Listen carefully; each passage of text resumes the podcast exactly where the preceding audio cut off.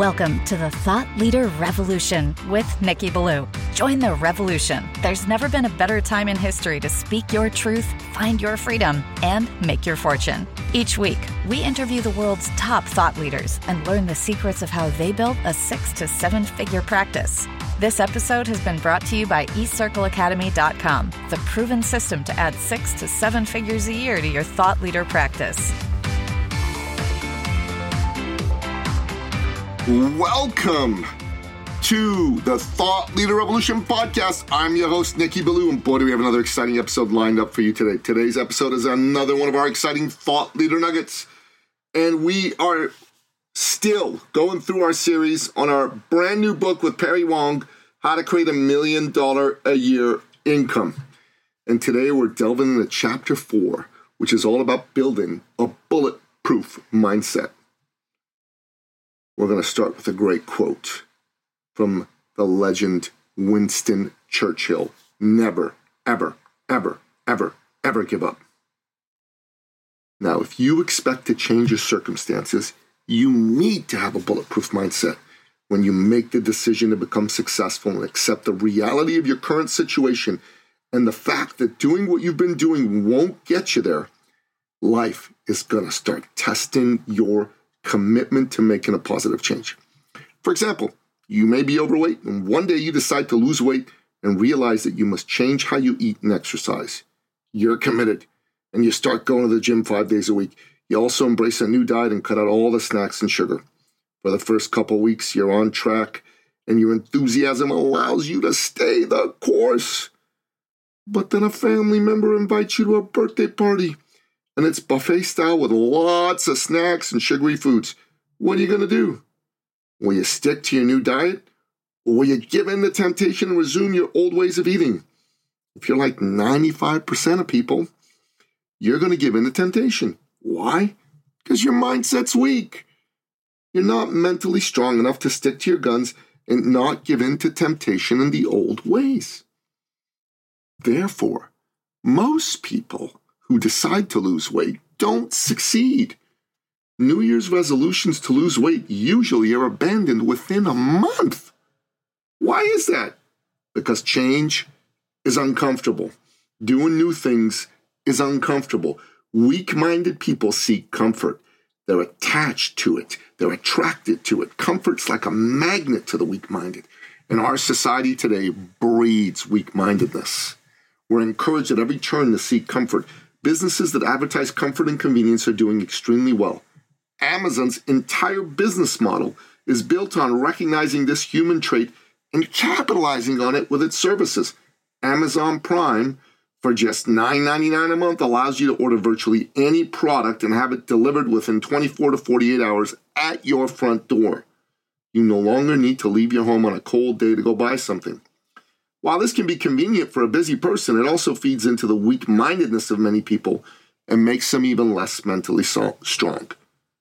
Don't get me wrong, I use Amazon and I'm fans of its Prime service, but I recognize that there's a downside as well as an upside to having so much comfort and convenience available at your fingertips. It numbs us to the reality that not everything is instantly available without any effort on our part. This weakness of mind has us think that success should be easy and quick, like an Amazon Prime delivery, and has us be prone to give in whenever things get hard. The weak minded want results now, just like a toddler having a temper tantrum. I want it now. They don't want to go through any hardship to get there. And that's why 95% of people are not successful.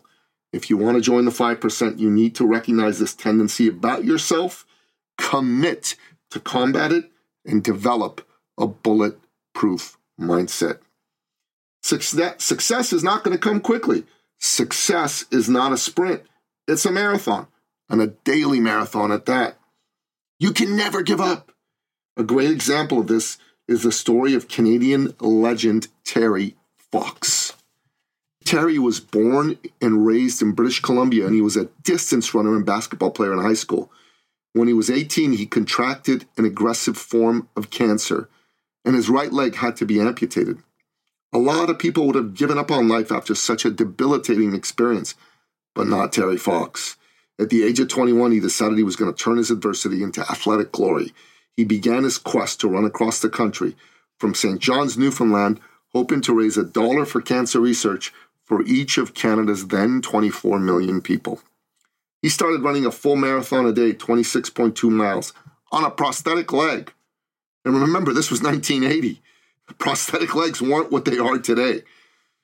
At first, he garnered very little attention.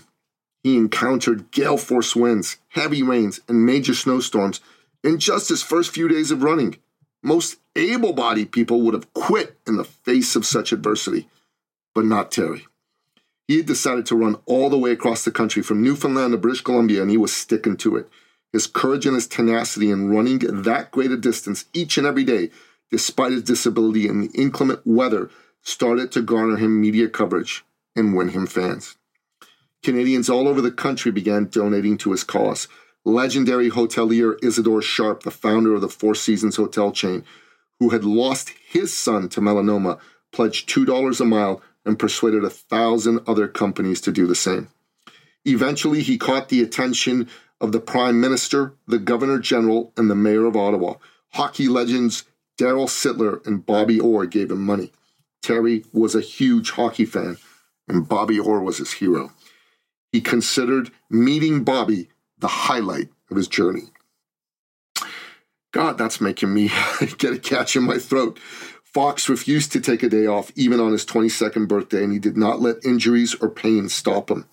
He was finally forced to stop running when the cancer returned and spread to his lungs. But his example inspired a nation, and even after his death, the Canadian people have held annual Terry Fox runs in every city and hamlet across the country, and over a billion dollars has been raised for cancer research. He did all this before the internet and social media existed. There were no hashtags, selfies, tweets, or live videos.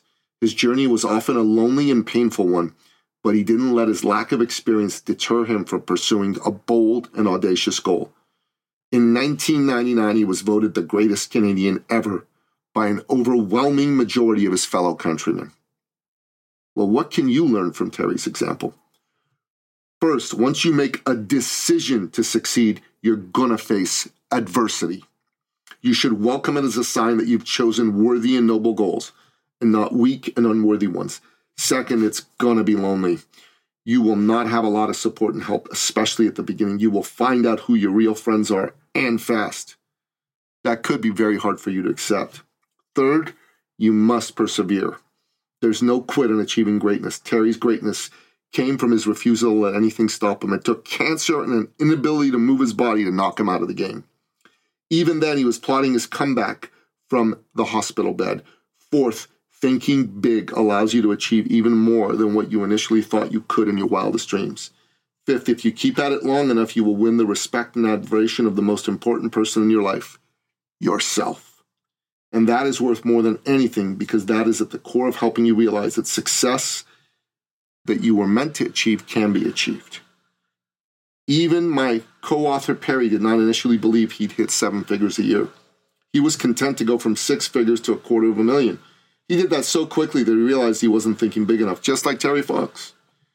So he le- up-leveled his thinking and his goals and decided he would persevere no matter what. His perseverance is what allowed him to achieve a seven-figure income, and he did that in record time in just under two years. Are your goals worthy of the nobility in your soul, or are you playing way too small? Do you set wimpy goals that you achieve too easily and then stay content and don't go for anything more? Terry Fox wanted to raise a dollar for each Canadian. He ended up raising billions and creating a legacy that lives on in the fabric of Canada as a country and as a society. What about you? What does your heart say it really wants? The next four chapters of this book are going to dive deeply into this topic and help you shape a plan for achieving your most cherished goals. So pick up a copy of the book right away.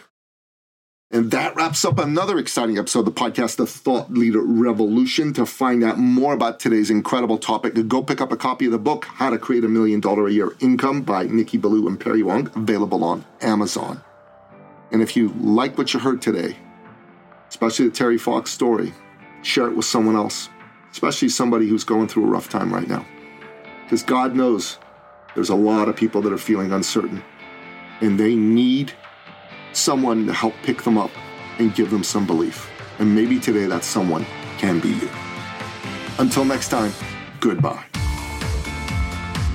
This episode has been brought to you by eCircleAcademy.com, the proven system to add six to seven figures a year to your thought leader practice.